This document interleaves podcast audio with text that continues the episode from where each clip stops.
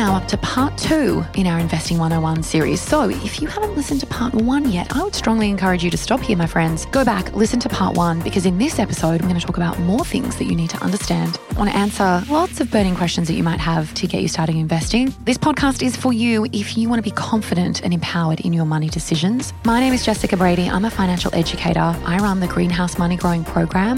Now let's get financially fierce.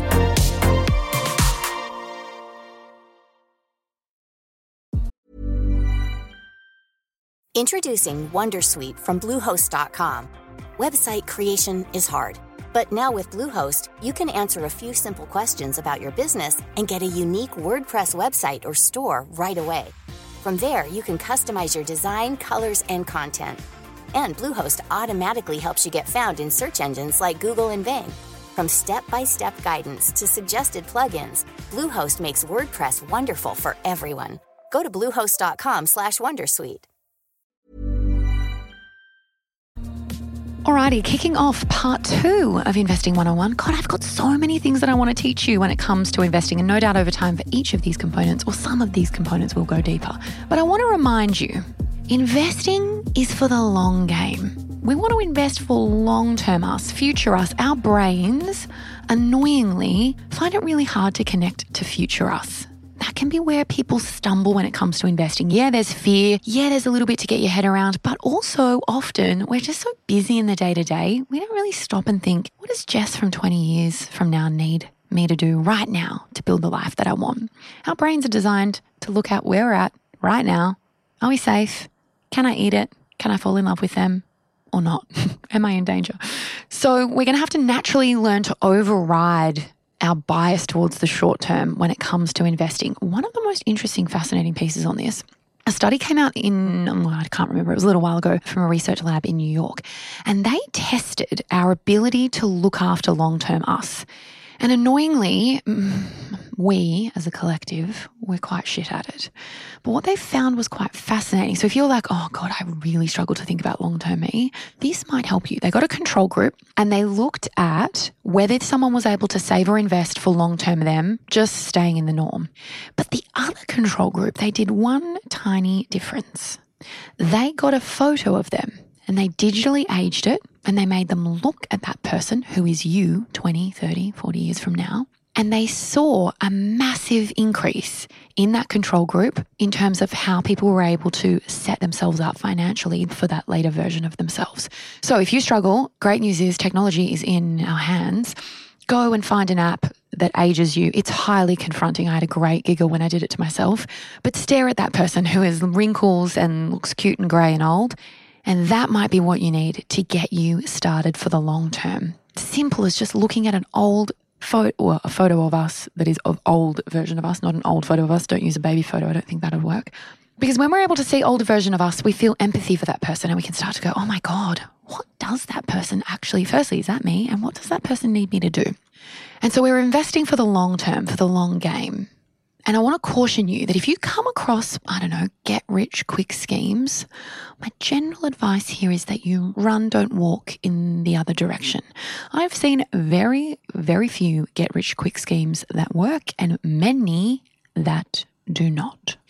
So, your reminder from part one when we invest for the first time, it feels scary. So scary. And I talked a little bit about the fact that I wanted huge levels of control. And I want to tell you, so fear naturally lives within all of us. It's actually designed to keep us safe, which is smart and annoying when it comes to investing. But I had huge levels of control issues. I'm slowly working through them. Wouldn't say I've perfected it. But do you know that I couldn't ride a bike until I was like, I don't know, 12, maybe even older? Because I was terrified of coming off training wheels. I was so scared of failing, of falling, of mucking it up that I just wouldn't. I refused. My stepfather was like, take the training wheels off. I was like, no, I'm not ready. I'm not ready yet. He's like, you're never going to be ready. Take them off. And so I don't know, he finally convinced me at some very later age than most kids to take the training wheels off. And I was terrified and I fell and I scraped my knees and had a few tears and it was all very dramaful in the beginning. And then, yeah, I learned how to ride a bike. And uh, you know what they say once you learn. So it's exactly the same with investing. Yeah, we're going to do it scared. We're not going to run the other way. We're not going to wait for all the answers. We're not going to wait for the perfect, perfect, whatever, whatever, whatever. We're going to build off part one and all the things I taught you, and we're going to get going.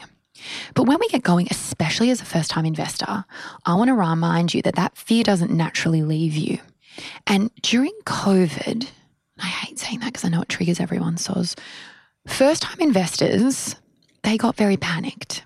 Let me tell you a little bit about what I noticed. So, I was giving one on one advice. We talked to people about all the risks and all the things that we're expecting and that we're long term investing. And you might remember that there was like a little blip during that initial phase, or maybe you weren't paying attention and that's totally fine, where share markets went down. And everyone thought, Jesus, this is the end of the world as we know it. And the amount of phone calls that I received from clients that I'd given advice to who were absolutely convinced that they needed to get all their money out of the market before they lost more, or they needed to switch their superannuation to cash, even though they were, I don't know, 30 or 35 or whatever. Panic set in. People lost their cool. They needed that level of control that I've always needed that held me back. And they wanted to make very quick very big decisions. And this is going to happen to you when you invest. It's not an if, it's a when for most of us. Knowing that that's coming, let's get ourselves prepared. I like to call this our sleep at night plan. I want to know that if I'm investing your money or if you're investing your own money, when shit hits the fan, which it's going to, insert financial situation here, you have got a plan where you're going to be able to go to bed at night and not wake up in the middle of the night in a cold sweat worried about your investments. So I like to ask specific questions around, you know, what does the sleep at night plan look like for you? Does it mean that you have X amount of money in cash? Does it mean whatever it's going to mean? Think about it for you. I want to know that when markets go down, you are not going to panic and sell at the worst time because most people sell when markets have gone down and they crystallize that loss. I want you to give yourself a really strong talking to. In fact, what I get my greenhouse members to do is I actually get them to write themselves a very strongly worded couple of sentences on each of these questions. And when it happens, they go back and read it and remind themselves not to lose their cool. Because when we sell at a loss, we've eroded so much opportunity and we've panicked and we've probably made the wrong decision. Not always, but more often than not. What else can you do knowing this is coming in those moments? It's really simple we want to take every step possible to stop ourselves from making a decision that is not in line with our strategy. And so, practically, what that might mean is that if you're using an app to invest in, in that period of time, if you know that you lack the self control that you need, take the app off your phone. And for God's sakes, and this is just in a general sense, not even when investments are going down, down, do not check your investment portfolio daily it becomes such an emotional roller coaster. And you don't need it. God, you don't need that stress in your life. You don't want to worry that it's gone down 2% or, you know, oh my God, it's gone up $2 since yesterday or 10 bucks or whatever it is. You don't need it. You need a system and you need an automation. And yeah, you need to give a shit. So don't think that I'm saying you never need to check it, you never need to care. But we don't want to get sucked in to the point where we're then irrationally changing our strategy because we've become obsessed with it. I had a friend who told me that she was checking it and it got to the point where then she started to almost accidentally day trade. So she was making decisions on the fly, like hour by hour. She had a full time, very senior, quite important job, and it became an obsession. Now, that's rare and obviously, um, probably not something that most people have to deal with, but we just want to make sure that we're not getting ourselves into habits or behaviors that aren't healthy and productive for our long term goals. So, as I mentioned before, we want to have a systemized approach to this. I actually think we need a systemized approach to everything that we do with money because if we're leaving it to chance or we're leaving it to, I don't know, an annual review with ourselves, we're wasting time, we're wasting opportunity, and we're getting in our own way. Systemizing stuff just takes all of the hassle out. It means that it's working for you. The manual intervention is not there. You're less likely to self sabotage. And James Clear, who is very well known and very well respected for his books, uh, Atomic Habits, if you haven't read it, do. He says we don't rise to the level of our goals, we fall to the level of our systems. And I could not agree with that more. As someone who has always been very goal oriented and have been a little bit shit with my systems in play behind those goals, the amount of effort and energy that I needed to put in just to get my goals, I don't know, even beginning or having some level of traction, it was exhausting. And so if you're busy and you're like, oh God, I just don't have time, no worries. Dedicate a little bit of time to making a system that works for you. What does that look like? When we're talking about investing, remember we go back to the grow approach to our goals. So this is G is looking at the goal.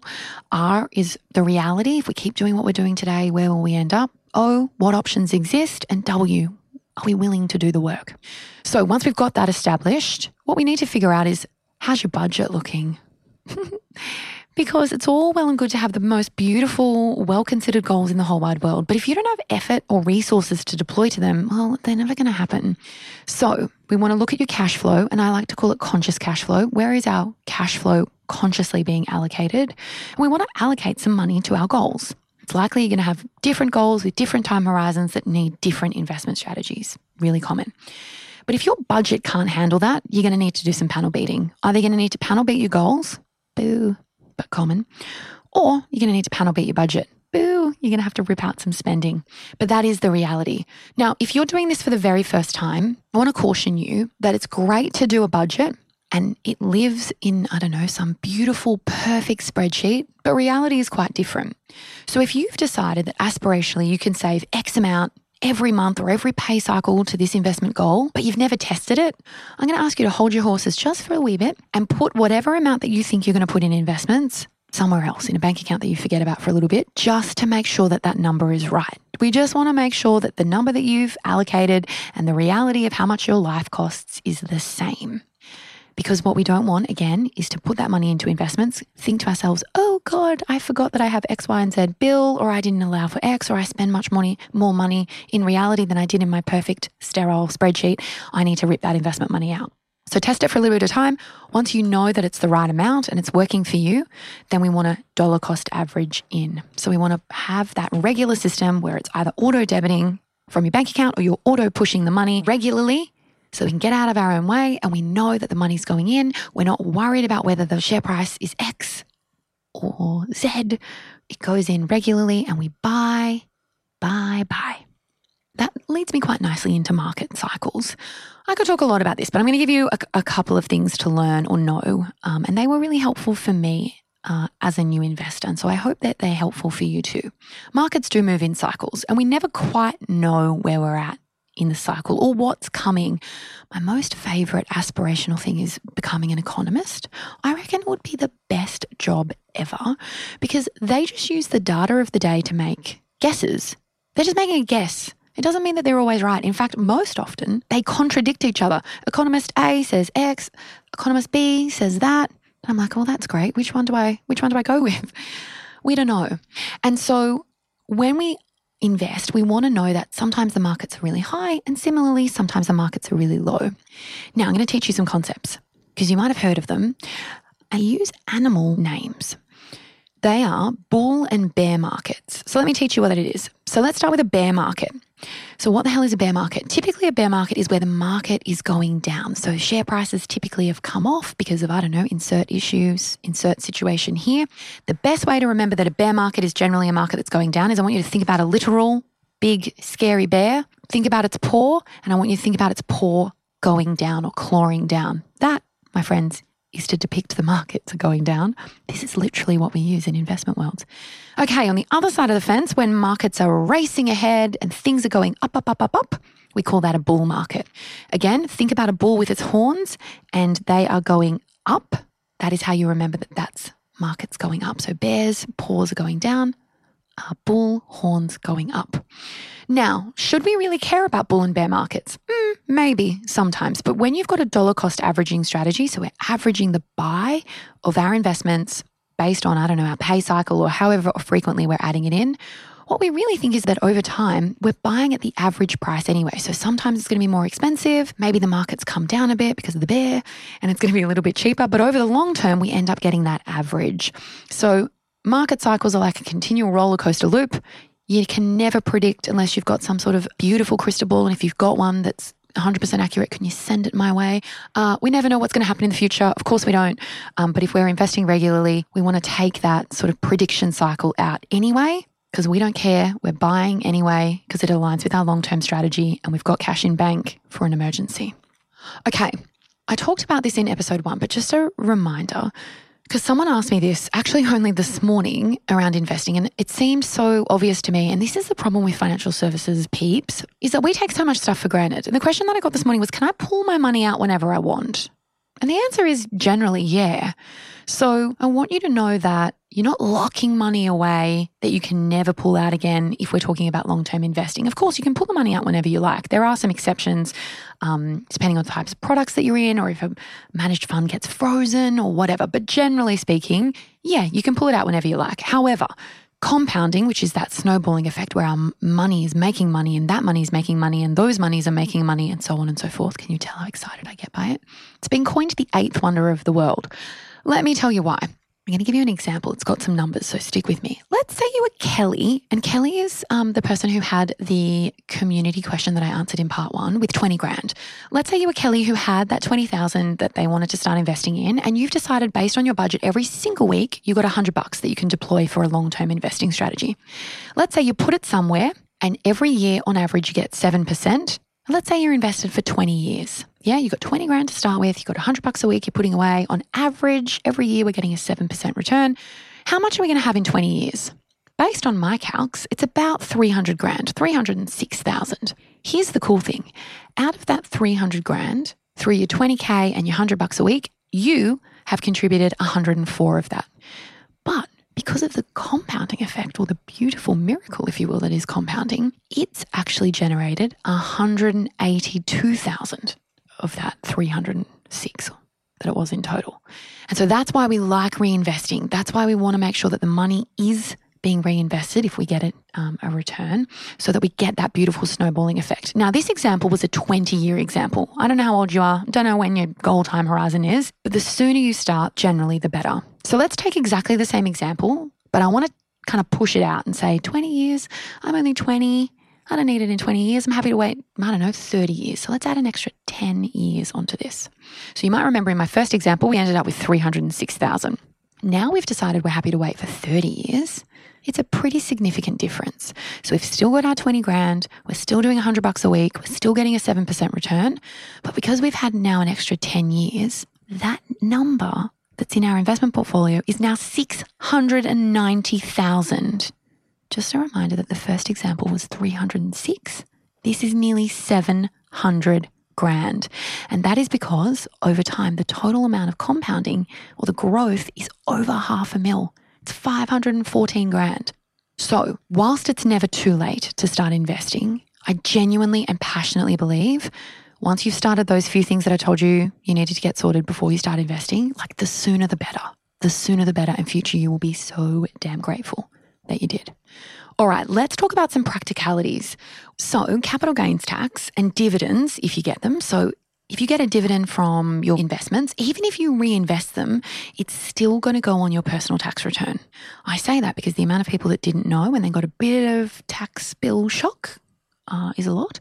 When you buy investments, you need to understand that you've created a tax position. Yeah, you're either going to make money and have a capital gain, woohoo, or you're going to lose money and have a capital loss. Boo. Your accountant, if you've got one, will help you figure this stuff out. But a couple of things to know. You are going to be charged capital gains tax when you sell an asset. If you hold it for more than 12 months, there is a discount, 50%. So again, we don't want to be day trading and buying, you know, tomorrow and selling the next day. We want to think about long-term investing because there's obviously some tax considerations. So understand we're making a tax position whenever we buy an asset and potentially there's going to be some tax to declare on your tax return and you want to be strategic about buying and selling assets, especially when you consider the 50% discount method. Okay, let's talk about practically buying investments. Now, as I said in episode one, if you've bought anything online, you, my friend, are capable enough to be able to buy investments. There are a few things that you need to think about. I want to talk about two in a bit of detail. First up, I want to talk about the fact that you're going to have to buy or choose the investment product that's right for you. And we talked a little bit in episode one about the different options. There are so many different options. So you're going to have to figure out what is the right level of risk, how much do they charge in fees? What's the investment methodology? And I want you to also look at what is the historical performance of that ETF or managed fund or share. What I like to look at is what is the net performance. Sometimes people look at like last year, how well did it do? We don't want to do that. We want to go back as far as possible and see what is the net return after fees have been taken out. So we want to look for the longest time horizon when it comes to performance.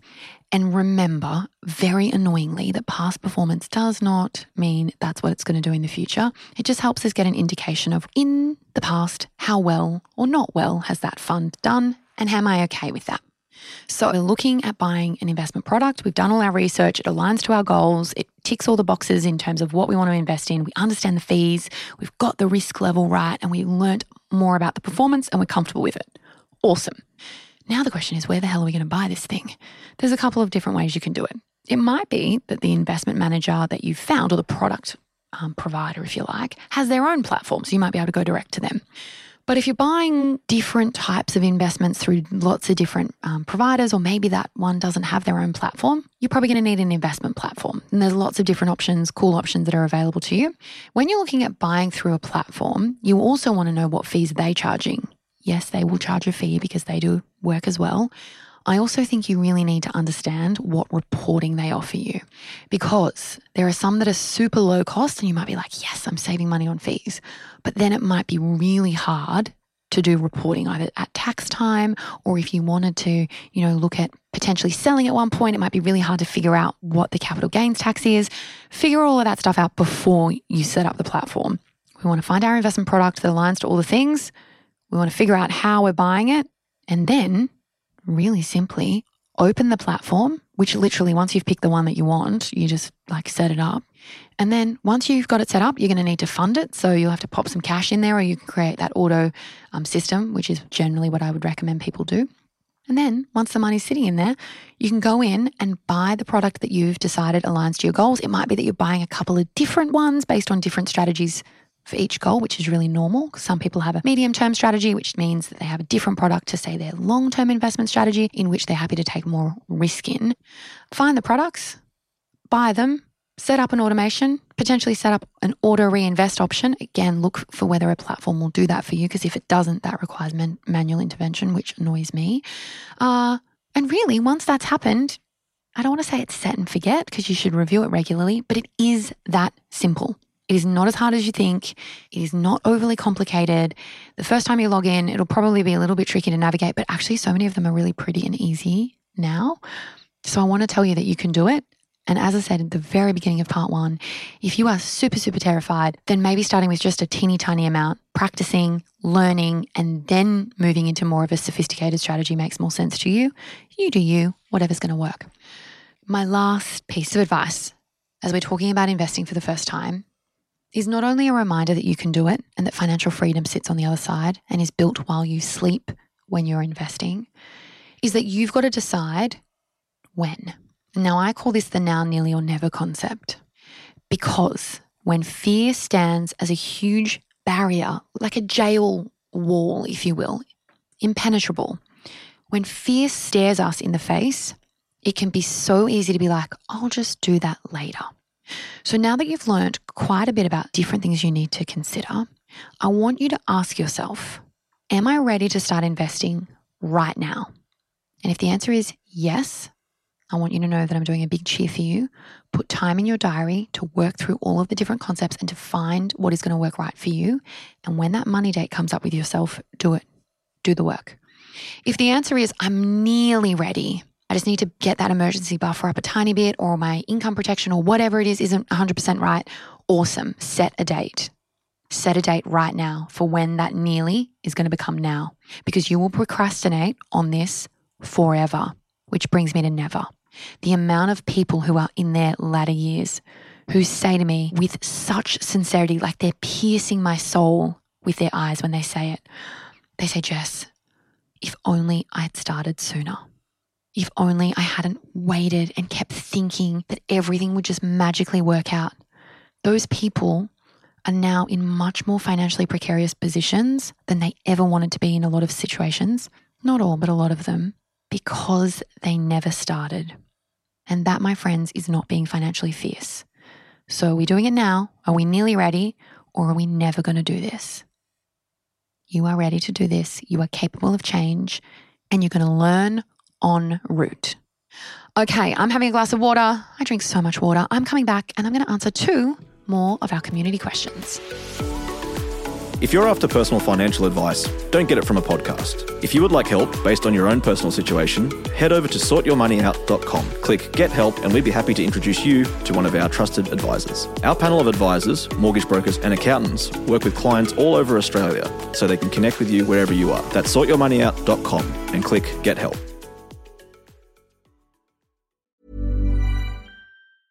Introducing Wondersuite from Bluehost.com. Website creation is hard, but now with Bluehost, you can answer a few simple questions about your business and get a unique WordPress website or store right away. From there, you can customize your design, colors, and content. And Bluehost automatically helps you get found in search engines like Google and Bing. From step-by-step guidance to suggested plugins, Bluehost makes WordPress wonderful for everyone. Go to bluehost.com/wondersuite. Hey Dave. Yeah, Randy. Since we founded Bombas, we've always said our socks, underwear, and t-shirts are super soft. Any new ideas? Maybe sublimely soft. Or disgustingly cozy? Wait, what? I got it. Bombas. Absurdly comfortable essentials for yourself And for those facing homelessness. because one purchased equals one donated. Wow, did we just write an ad? Yes. Bombas. Big comfort for everyone. Go to bombas.com slash ACAST and use code ACAST for 20% off your first purchase. Welcome back. It is now time to answer two of your community questions. Now, a bit of a reminder we play in the This Is Money Facebook group, or you can slide into my DMs, Jess Brady underscore financial advice, if you have a question that you want me to tackle. And hey, if you found this episode helpful, I would be super duper grateful if you could send it to the people that you think would get value from it, or tell them to subscribe to the Financially Fierce podcast. Okay, Buzz asks, I'm a beginner investor and plan on long term investments into ETFs. I was wondering about your thoughts on whether I should put a larger percentage into a smaller amount of ETFs or a smaller percentage into a larger variety of ETFs. I know most ETFs are fairly diverse, but will investing in a diverse range of ETFs provide any advantage or possibly hurt the compounding? Will either option save me on management fees? Any help would be greatly appreciated. Buzz, good question. This is where people start to get a little bit confused and bamboozled. So I'm going to go back to the piece I was talking about around do your research. So ETFs can come in all shapes and sizes. What are you actually investing in when it comes to those ETFs? There have been a few people when, um, when I've given them one on one advice and I've looked at what their portfolio is and they've got several different ETFs. But when you actually look at those ETFs, they're actually invested in the same thing. So it might be that they've got, I don't know, three ETFs, but they're all invested in the top 200 companies in Australia or the S&P 500. And I'm like, I don't understand why. Like, talk me through why you've got three ETFs which are invested in the same underlying investments. And the answer was, I don't know, because I didn't really know what I was doing. There might be merit in doing either option. The question is, what are you wanting to invest in? What do those ETFs actually have under the hood? So remember, it's like the box of chocolates. Because if you've got lots of different ETFs that are invested in the same thing, you might not be as diversified as you think you are. But you might also just be doubling up on fees and complexity when it's not needed. Um, but similarly, if you're like, no, this ETF is an ETF that focuses specifically on, I don't know, there's whole different ones, but this is on the American market. This is the this is an ETF that looks at global stocks. This is one that's specifically for Australian market. That might make a lot of sense with how you want to build your portfolio. For some of you, you might be like, oh my God, I don't want to buy all these ETFs. That sounds really confusing. And it can be. So you might just want to find an ETF that has all of those bundled within it, because otherwise you might have to reweight it manually, which can be labor intensive. So we want to know what we're investing in. We want it to align to our bigger, broader strategy, and we want to minimize fees where we can. My personal preference for my own life is to do more diversified ETFs. And so rather than having to sort of have several different ETFs that do different things, I tend to look for ones that have everything within them. And so it might be that some of them have got um, Australian exposure and global exposure. It might even be to the emerging markets, whatever it is, all in one. Why? I like simple. I like simplicity. Simplicity is underrated in my world, I feel. You do you. Um, know that there are diversified ones out there. Uh, and so you don't have to buy a whole heap of them. For others, you might be like, well, no, I want more exposure to this market, or I want to, you know, play in some of the newer and more, you know, interesting style of ETFs. And there are a whole myriad of them. Cool. You do whatever it is that's right for you. Personally, I'm buying diversified ETFs. Know that there are many options out there. If you wanted some more support, you could head to the This Is Money Facebook group and get more of the community insights on what other people are doing within their own portfolio too. Okay, another anonymous community question. Let's go. Anonymous asks, saving or invest? Hi everyone, I'm a bit stumped on what to do with my savings. I've got about 60k in my bank account, which I intend to grow and use in two years for a house deposit, aiming for 100k. And this is in bold. However, although it's a higher interest account, am I better off investing it for the time being? I am new to learning to invest and have a very small amount in ETFs. Um, so they've got VDHG, VAS, SPY, and HACK, H A C K. But that's all for the long term. So, should I keep it in my bank account or invest? And if invest, what should I buy? this is a really common question around trade offs. And back to that time horizon conversation. So, Anonymous, you want to buy a house in two years, you got 60K, you got 40K gap. So over the next two years, you want to save about 20K a year to get you to that 100K mark. You put that 60,000 in and the share market goes down. What then? Are you okay to not buy the place? Are we going to rip it out at a loss? These are the questions that we need to ask ourselves when we've got a really short time horizon for investing. I would typically say, even if there's a potential to make more money in the share market through ETFs, we are keeping it in cash because two years is not that long a time for a recovery if you look at historical data. And most people really want that goal. Now, if you're really loose on that goal and you're happy to push that out or it's not actually that important to you, then that changes the game. Again, that's why we've got to start with goals. But if the house is what we want, two years is not that far away. We want to look for the best high interest account, which it looks like you've done. And really, the trade off of knowing that the money's going to be there versus potentially the risk that it's not when you need it is what I think will drive your decision. Two other things that I want to say on this is, and I don't know whether this is your first house, uh, but potentially look into the first home super saver scheme. Yes, that's what they called it. But effectively, where you're able to put money into superannuation to pull out to buy your first home. So you might be able to save money when it comes to tax, potentially around sort of 6,000. Um, so that could be something for you to look into. The second thing to think about, because you've got 60K and you want 100, is that maybe you need to talk to a mortgage broker sooner than you think. Property markets in Australia are wild. And the annoying thing for a lot of people is that they're hustling and they're saving like a mofo. But by the time they get to, say, that 100,000 deposit, the purchase price that they thought has now gone up and up and up because of the housing market that we're in. So you might want to talk to a mortgage broker sooner rather than later because potentially you might be able to get into the market with a lower deposit. They might have some options, especially based on your job. You might not have to pay lender's mortgage insurance, or you might want to get a bit more educated on what the lender's mortgage insurance, or LMI as it's called, would cost and whether that trade off of paying LMI makes more sense because you get in sooner than waiting if you have a position that the market is going to continue to rise. Okay, I am going to wrap that up there. I know we've covered a lot of different things when it comes to investing for the first time, but I hope you've learned a lot more than you knew before we started this series. And I hope you're feeling more confident and excited to get investing for future you. Remember, if you've got a question that you want me to tackle, I'm very happy to do so. You can slide into those DMs on Insta, Jess Brady underscore financial advice, or post it in the closed Facebook group, which is the This Is Money Facebook group, and I will answer or hope to answer it for you. You can invest. You can do it scared. I'm excited. Go get financially fierce. Bye.